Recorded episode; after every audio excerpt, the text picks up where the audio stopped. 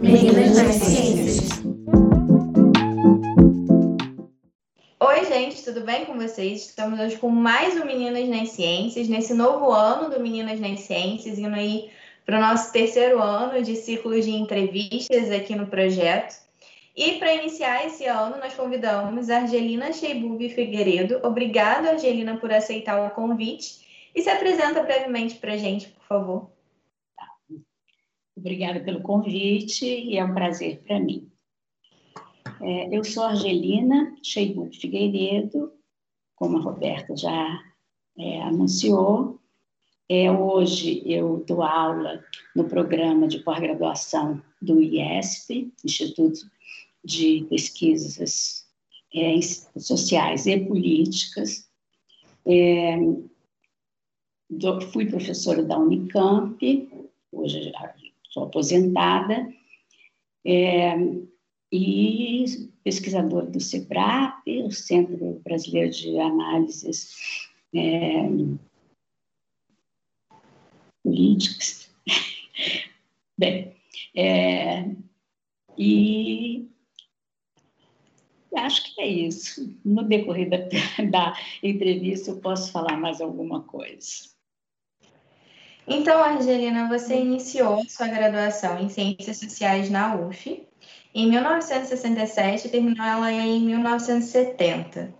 É, o que te levou a escolher esse curso de Ciências Sociais e quais foram os desafios de ser uma mulher na universidade aí nos fins dos anos 60 e início dos anos 70?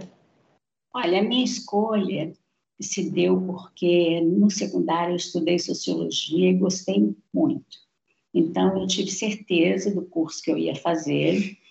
E agora, naquela época, não era é, o curso de ciências sociais não era tão disputado quanto cursos de engenharia, de medicina, etc., que, é, em geral, tinham menos mulheres. Né? Então, no curso de ciências sociais, a participação feminina não era tão pouco assim, apesar de que nem todos e todas é, tivessem o objetivo de seguir carreira acadêmica. Eu, na verdade, já comecei o curso com, é, pensando, enfim, em ser professora universitária, em seguir pesquisa, etc. Você falou aí um pouquinho desse cenário de como era a relação de presença de homens e mulheres nessa época da sua graduação.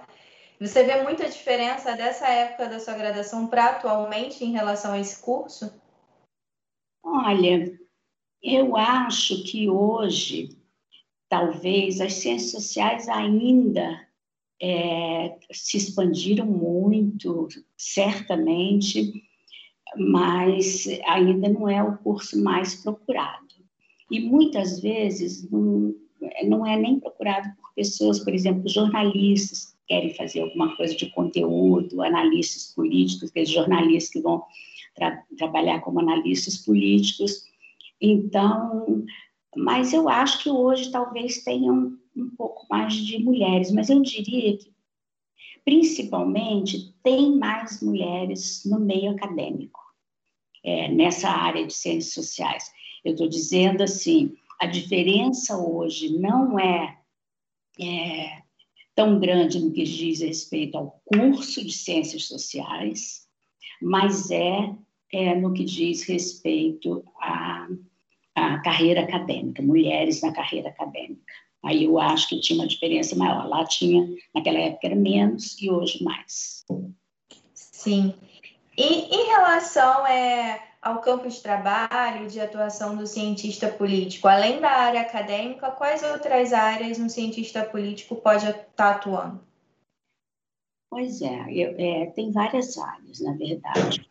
Tem, eu até tenho colegas até que fizeram o doutorado em Chicago também, que hoje fazem, estão dedicados à pesquisa de opinião. Vários colegas que foram acadêmicos se dedicaram mais é, se dedicaram, não, alguns deles se dedicaram a pesquisas de opinião, principalmente de opinião política.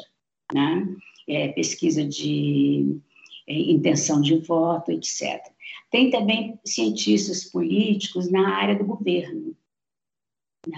No IPEA, em outras agências governamentais e mesmo de políticas sociais, etc., tem um campo aí para os, para os cientistas políticos. Tem consultorias políticas também, tanto de empresas como de dentro do Congresso, é, consultoria de deputados, senadores, enfim, então é um campo bastante amplo, um campo profissional bastante amplo que não se limita à carreira acadêmica. Sim. E o que te levou, então, a buscar essa área da ciência política em particular? Pois é, eu comecei, é, como eu disse, no secundário, meu, a minha experiência foi com sociologia. O curso que eu fiz foi de Ciências Sociais e foi um curso bem amplo, tanto a área de política como sociologia e antropologia. Eu tive excelentes professores e a nossa formação foi muito boa no curso da UF. Na época, era o melhor departamento aqui do Rio, aqui do Grande Rio, né? E é o melhor, sem dúvida nenhuma. E, mas no decorrer do curso, eu fui me interessando mais para a área de ciência política. E, e foi aí que eu segui, na, tanto no mestrado como no doutorado. E o seu mestrado, você realizou ele, então, em Ciências Políticas na USP. E eu queria que você falasse um pouquinho desse ambiente acadêmico nessa época do seu mestrado. E também, lendo um pouquinho da sua história, a gente achou essa curiosidade, você teve que se mudar para São Paulo. Queria que você falasse um pouquinho também de como foi essa mudança e ir para São Paulo realizar o seu mestrado. Uhum. Pois é, naquela época, na USP, na verdade, não tinha curso de ciência política, o curso era de sociologia. Então, formalmente, eu fiz de sociologia. Mas eu fui orientada de um cientista político, que, na verdade, o curso foi criado logo depois, tinha vários professores de ciência política no curso de sociologia. E a minha tese também, a minha dissertação de mestrado também foi na área de ciência política. Né? É, bem, a minha mudança para São Paulo, é, na verdade, não teve muito problema com a minha família. Na verdade, eles me deram todo apoio. É, a, a, minha mãe era muito liberal, meu pai também é, financiou a minha ida para lá, pagando. Eu não tive bolsa naquela época, o curso da da USP também não, ainda não tinha bolsa da CAPES do CNPq. O IUPERJ, que era o curso de Sociologia e Política, no Rio, é, tinha, já estava assim, formalizado na CAPES e no CNPq e tinham bolsas. Lá em São Paulo ainda não tinha. Então, eu fui meio por conta da família e a família me apoiou muito. E como foi a sua experiência de conciliar as atividades do mestrado com a, gravidez da sua primeira filha? Olha, na verdade, assim, eu, o mestrado eu fiz em quase cinco anos. Naquela época, o primeiro que é, tinha muito menos doutorado, a dissertação de mestrado, as pessoas tinham muito mais exigência do que hoje. O mestrado não é um curso de transição né, para o doutorado, ou para um, é, pessoas que vão para outras áreas não acadêmicas. Né? Então, é, eu demorei bastante e não foi, é, quer dizer, durante esse período, eu não fiquei grávida e e a minha filha, minha primeira filha, nasceu.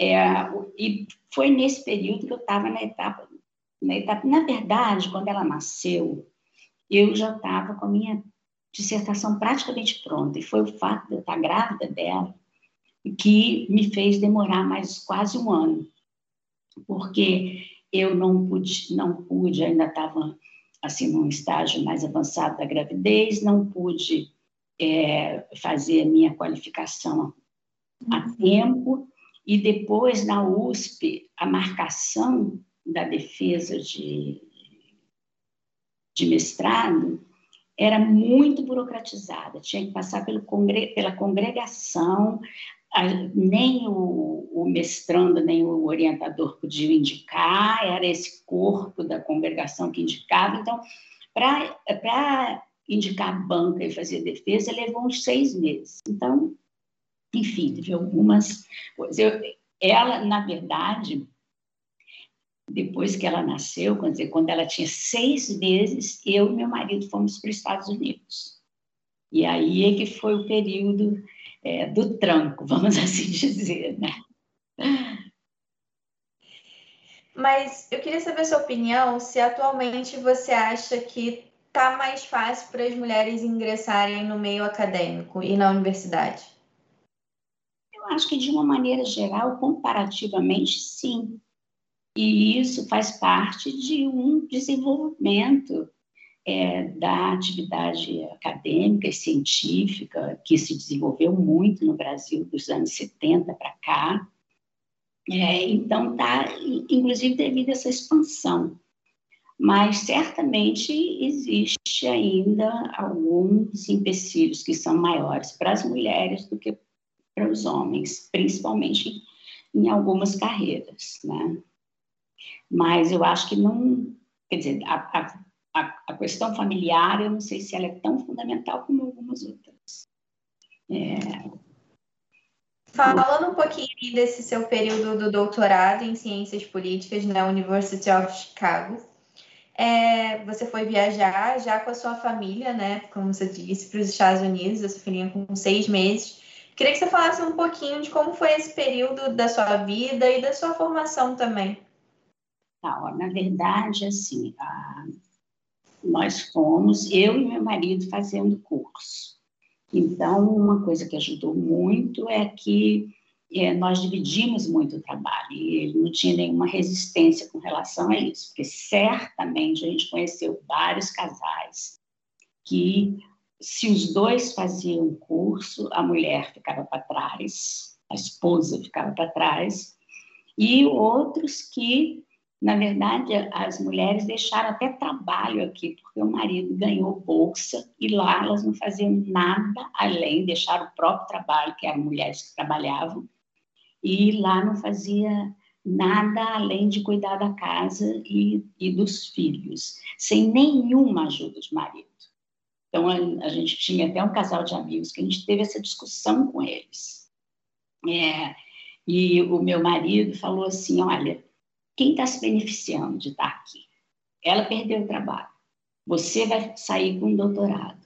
Então, você tem que fazer por dois, pelos dois lados. Não dá para você jogar todo o trabalho de casa. E, e inclusive, ele saía para jogar baralho com os amigos, para fazer coisas, e, e ela ficava em casa. Né?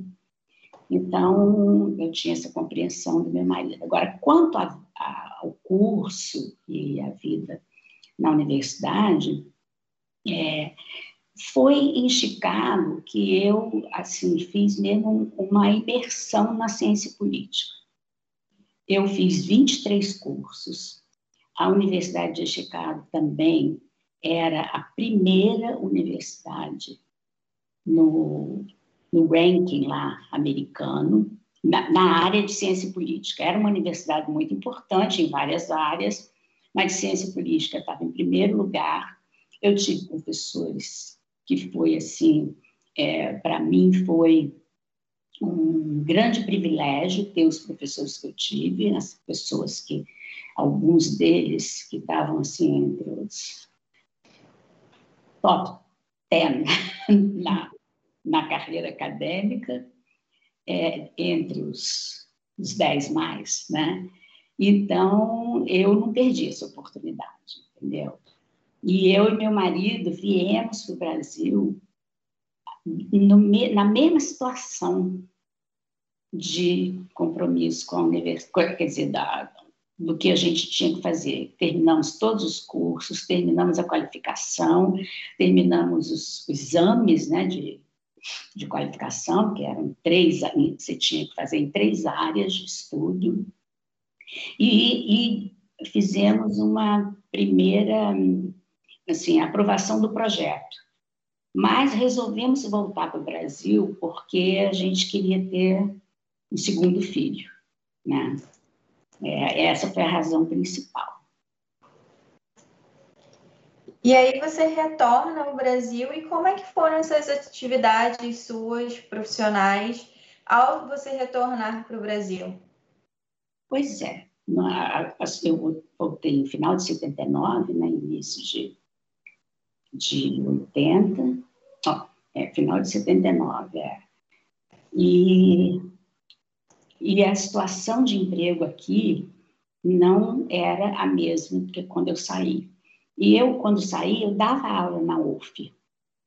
E, e, e então, não consegui um, um, trabalho assim fixo. Meu marido voltou para o trabalho dele no IUPERJ, que era assim um centro de pesquisa de pós-graduação aqui no Rio, também é mais reconhecido.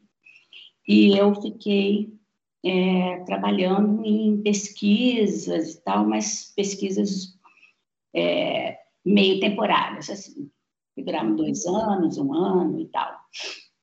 Aí é, eu teve um concurso em Campinas.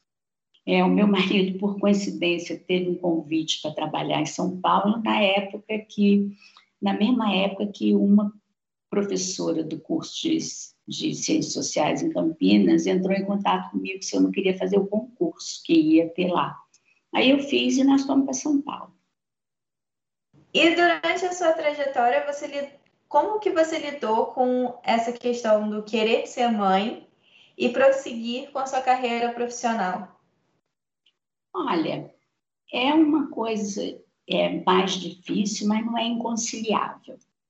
E eu acho que eh, tem, quer dizer, acho não. Eu, eu tive períodos que era assim de ter vontade de ficar tempo todo com as minhas filhas, outro período de ficar trabalhando o tempo todo. Então, é, é, tinha essas ondas assim de comprometimento.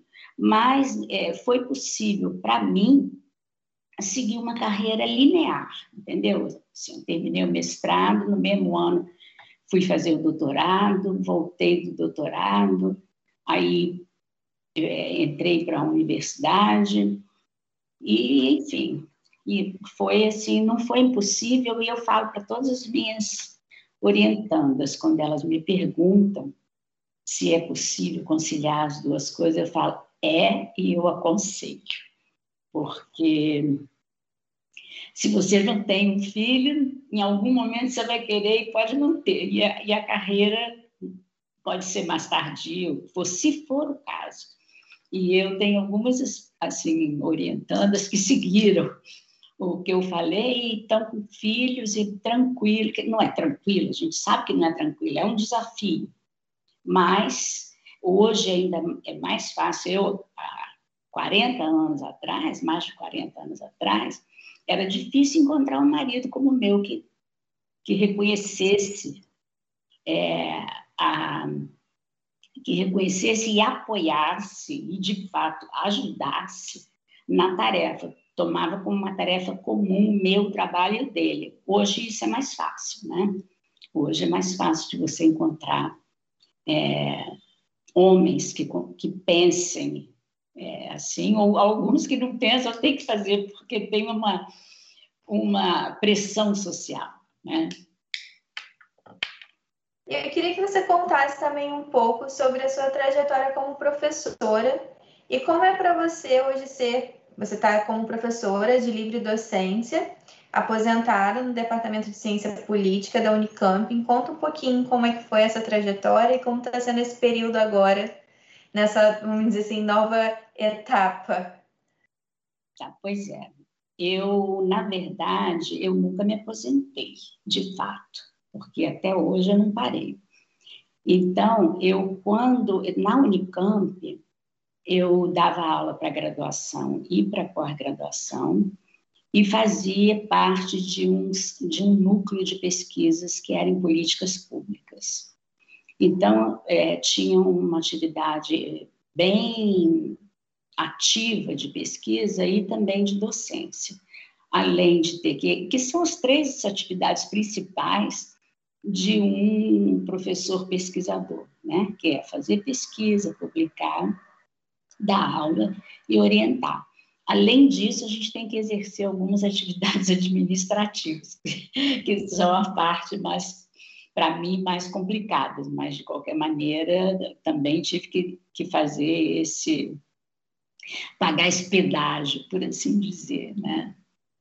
E, bem, então, da Unicamp, enquanto eu estava lá na Unicamp, mesmo tendo projetos nesse núcleo de pesquisa da Unicamp, eu comecei a trabalhar no SEBRAP.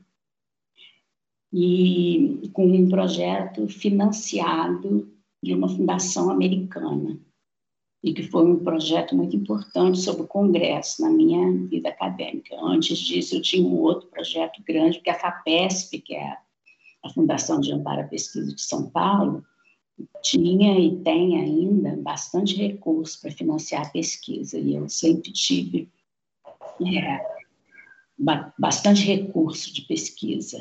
Né? É, aí eu continuei no SEBRAP, sem exercer muito a atividade docente, depois que eu me aposentei. E lá no SEBRAP eu dirigi o Centro de Estudos da Metrópole, que é um, um projeto grande, do, começou, é, é financiado pela FAPESP, e agora eu fico pegando, pensando em FAPERJ, FAPESP, era financiado pela FAPESP, e que até hoje, quer dizer, uns 15 dias atrás, o, o 100, que é conhecido, está fazendo 20 anos. E, e, os diretores que foram depois de mim são todos ex-orientandos meus. Então, você tem a sensação também muito boa de que você está, que as pessoas estão, é, enfim, seguindo, não é, não é seguindo meus passos, mas estão tomando compromissos também que eu já discutir e estão tendo uma, uma, um papel na, nas ciências sociais, na ciência política principalmente, importante. E, e até uma das, é, uma orientanda minha bem mais recente aqui no IESP, ela foi orientanda de um orientando meu. E aí eu comentei, quer dizer, agora eu já tenho neta, né? porque ela já era uma neta acadêmica minha. E atualmente, como você disse, você está como professora no IESP da UERJ, onde você coordena o Laboratório de Estudos Eleitorais de Comunicação e Opinião Pública. É, eu queria que você falasse um pouco das atividades, das suas atividades como pesquisadora na área de ciência política. Bem, é, eu, eu tenho eu dediquei uma boa parte, vou falar dos anos 90 para cá, desse período, estudando Congresso, relações executivo-legislativo, é, partidos, mas mais no interior do, do próprio Congresso. Agora eu estou começando a, a, coordenar um projeto é, é, agora financiado pela FAPERJ, sobre partidos, eleições e políticas públicas, quer dizer, um projeto que visa mostrar qual é a conexão e o vínculo que tem entre cidadãos, formação de partidos, bases eleitorais e a influência que tem nas políticas públicas por meio do Congresso. É, no DOXA, que é esse laboratório, na verdade, eu, é, eu participo com pesquisas na área eleitoral e também de comunicação política, mas não do ponto de vista da, da comunicação, é mais do ponto de vista da relação eleitor e candidato. E no momento eu estou fazendo um, um, projeto que já está avançado até, com começando a ter resultados, sobre o programa eleitoral gratuito é, para deputados. Então, a gente está analisando, quer dizer, a gente analisou toda a participação, quer dizer, o pessoal que participou da pesquisa assistiu todos os programas eleitorais para deputado de todos os candidatos desde 98. E, e o Doxa foi assim, um, não era minha área, é, comunicação, opinião pública, mas é foi, foi uma herança do meu marido. Meu marido faleceu em 2014 e ele que tinha sido o criador e o coordenador do Doxa desde 96. Quer dizer, esse ano a gente vai fazer uma comemoração de 25 anos. E, e aí foi, é, eu entrei nessa área, a gente está ampliando assim para pesquisas de deputado, mas é comunicação deputado com eleitorado, enfim, várias pesquisas nessas áreas. E você também pertence ao quadro de pesquisadores sêniores do Centro Brasileiro de Análise e Planejamento e é pesquisadora 1A do CNPq, do Programa de Cientista do nosso estado, e pesquisadora emérita da Fundação de Amparo de Pesquisa do Rio de Janeiro, da FAPERJ.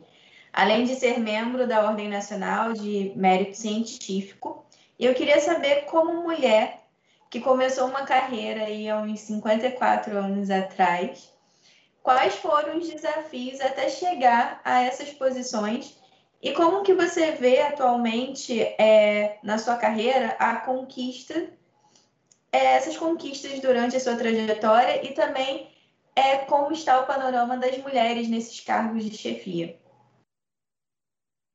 Olha, é, eu acho que hoje é, a gente já avançou muito nessa nessa participação das mulheres e eu hoje diria em todas as áreas, não é só na área de ciências sociais.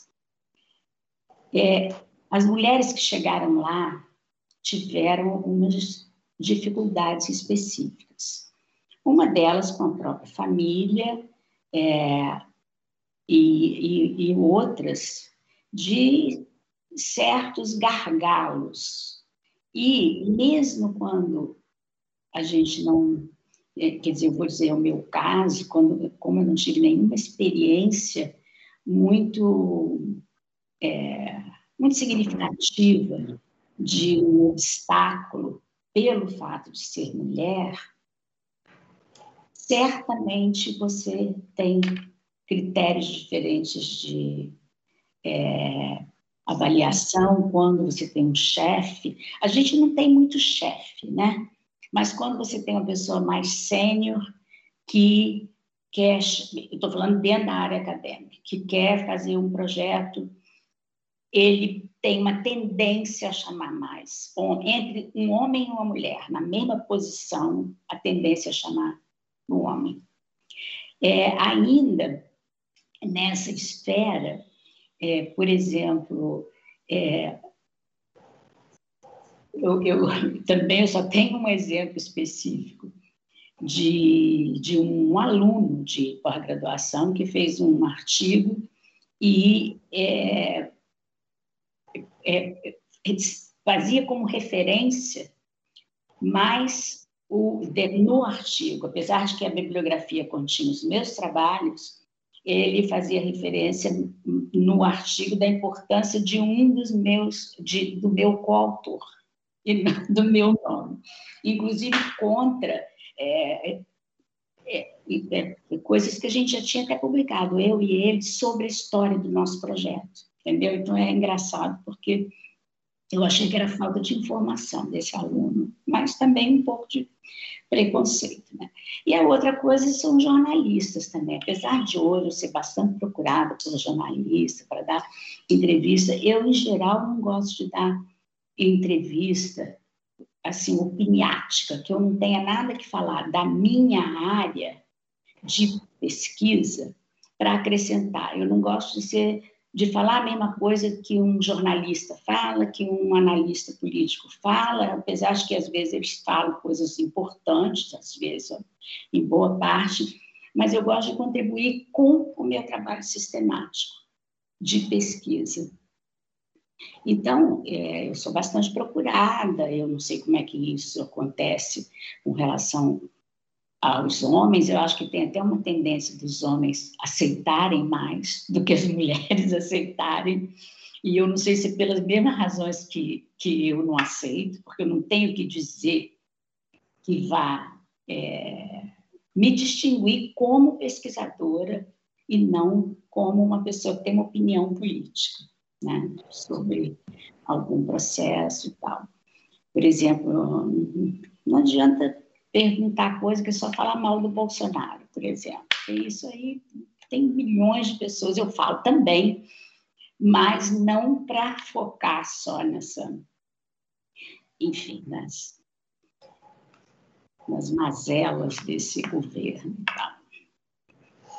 A sua tese de doutorado ela foi indicada ao Prêmio Gabriel Amond, da APSA.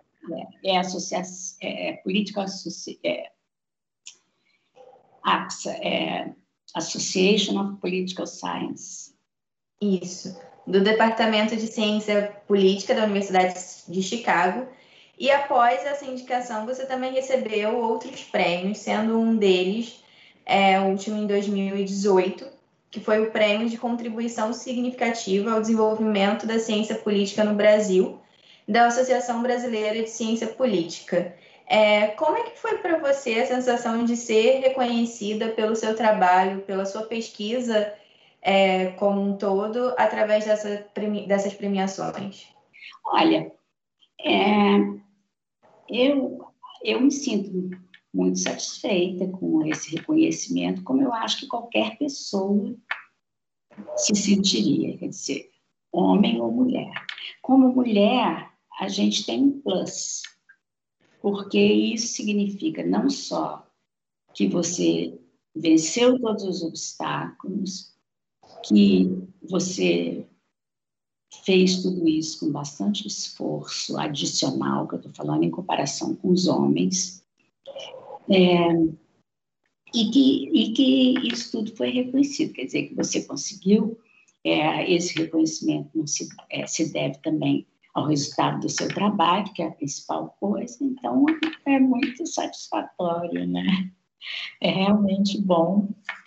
E só não é bom receber o prêmio, que eu não gosto de falar sobre isso. É a única coisa que não é muito boa. E o que, que você acha que ainda falta para tanto a educação quanto a ciência receberem seu devido lugar de respeito e valor? Olha, educação nem se fala, né?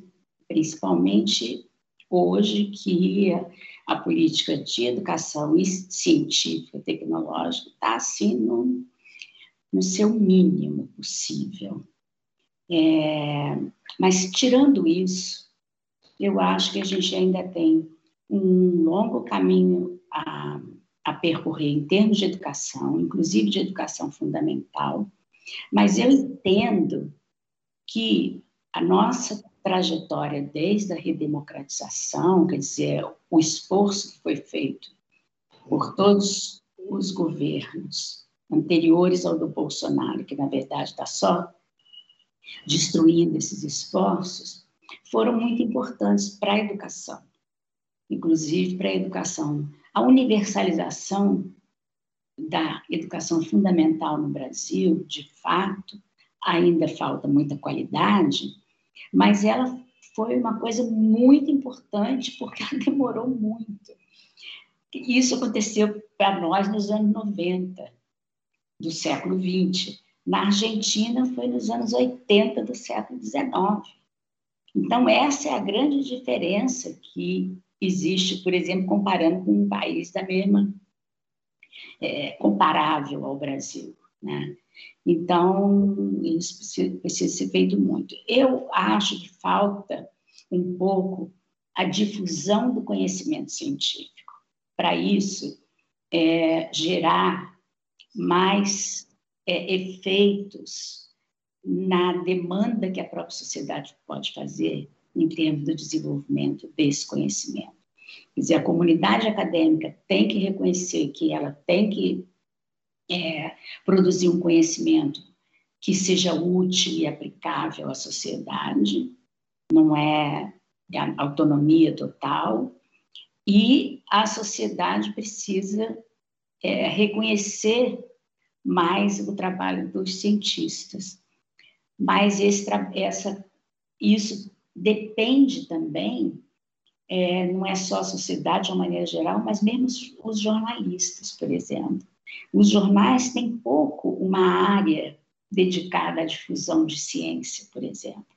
Se você não puder mostrar a importância do que você fez com o seu trabalho, ninguém vai reconhecer, quer dizer, a sociedade como um todo não vai reconhecer, porque não é uma coisa que está na pauta, que é prioritário, mas que é muito importante. Enfim, então é, também temos um longo caminho a, a percorrer. Entrando aqui no nosso momento Máquina do Tempo do Meninas nas Ciências, eu queria saber se você pudesse encontrar a Angelina do passado, lá na graduação dela, realizando a graduação na UF, o que, que você diria para ela? Que conselho você daria para ela? Hoje continua assim, vai em frente.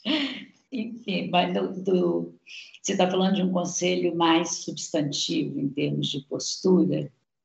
É, enfim, acredite no que você quer fazer, tenha os seus objetivos e lute por eles nessa área, entendeu? Porque realmente o caminho é, é pedregoso. É, enfim, tem obstáculos. O esforço tem que ser grande. Eu não sei direito o que, que eu diria. Eu diria isso, vá em frente.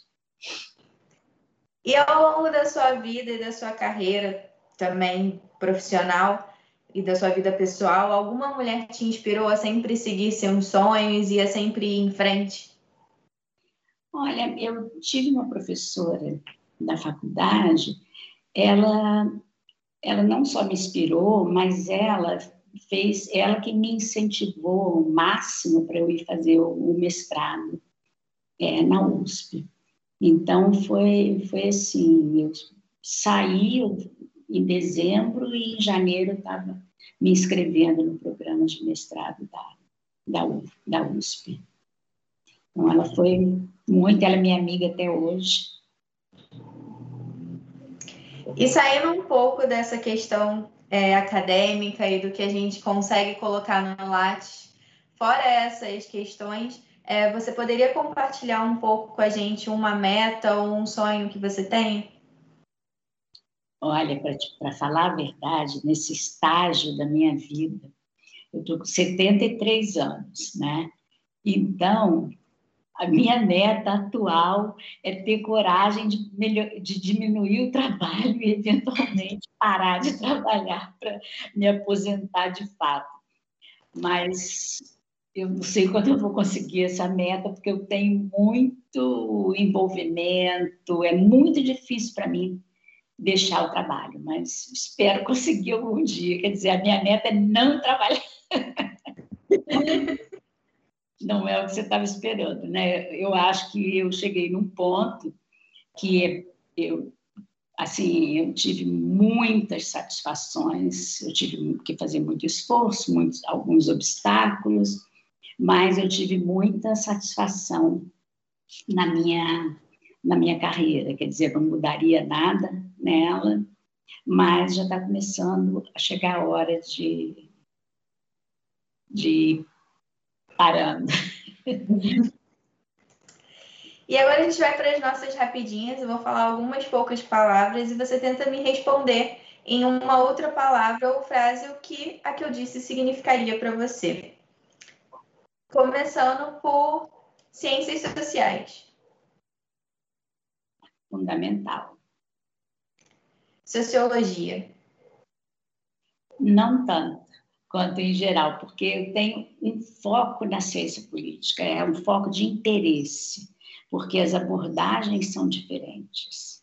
Então, assim, o, a, o, meu interesse maior é ciência política, mas eu acho que a gente tem um misto aí nas ciências sociais que devem ser é, considerados no nosso métier. E a ciência política? Pois é, é a minha, é a minha, não diria minha paixão, porque eu tenho outras, mas é, é o meu grande compromisso é com a ciência política. Academia. Olha, é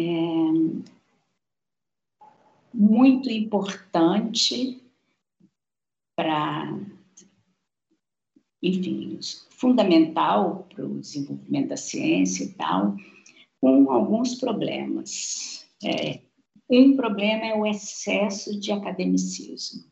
Este é um problema interno, intrínseco à academia, que eu acho que também está diminuindo um pouco. Meninas nas ciências. Acho maravilhoso. Vão em frente, vocês todas, jovens, meninas. E, e é uma questão que, que, na verdade, essa, esse ethos científico é uma coisa que você pode aplicar para a sua vida cotidiana.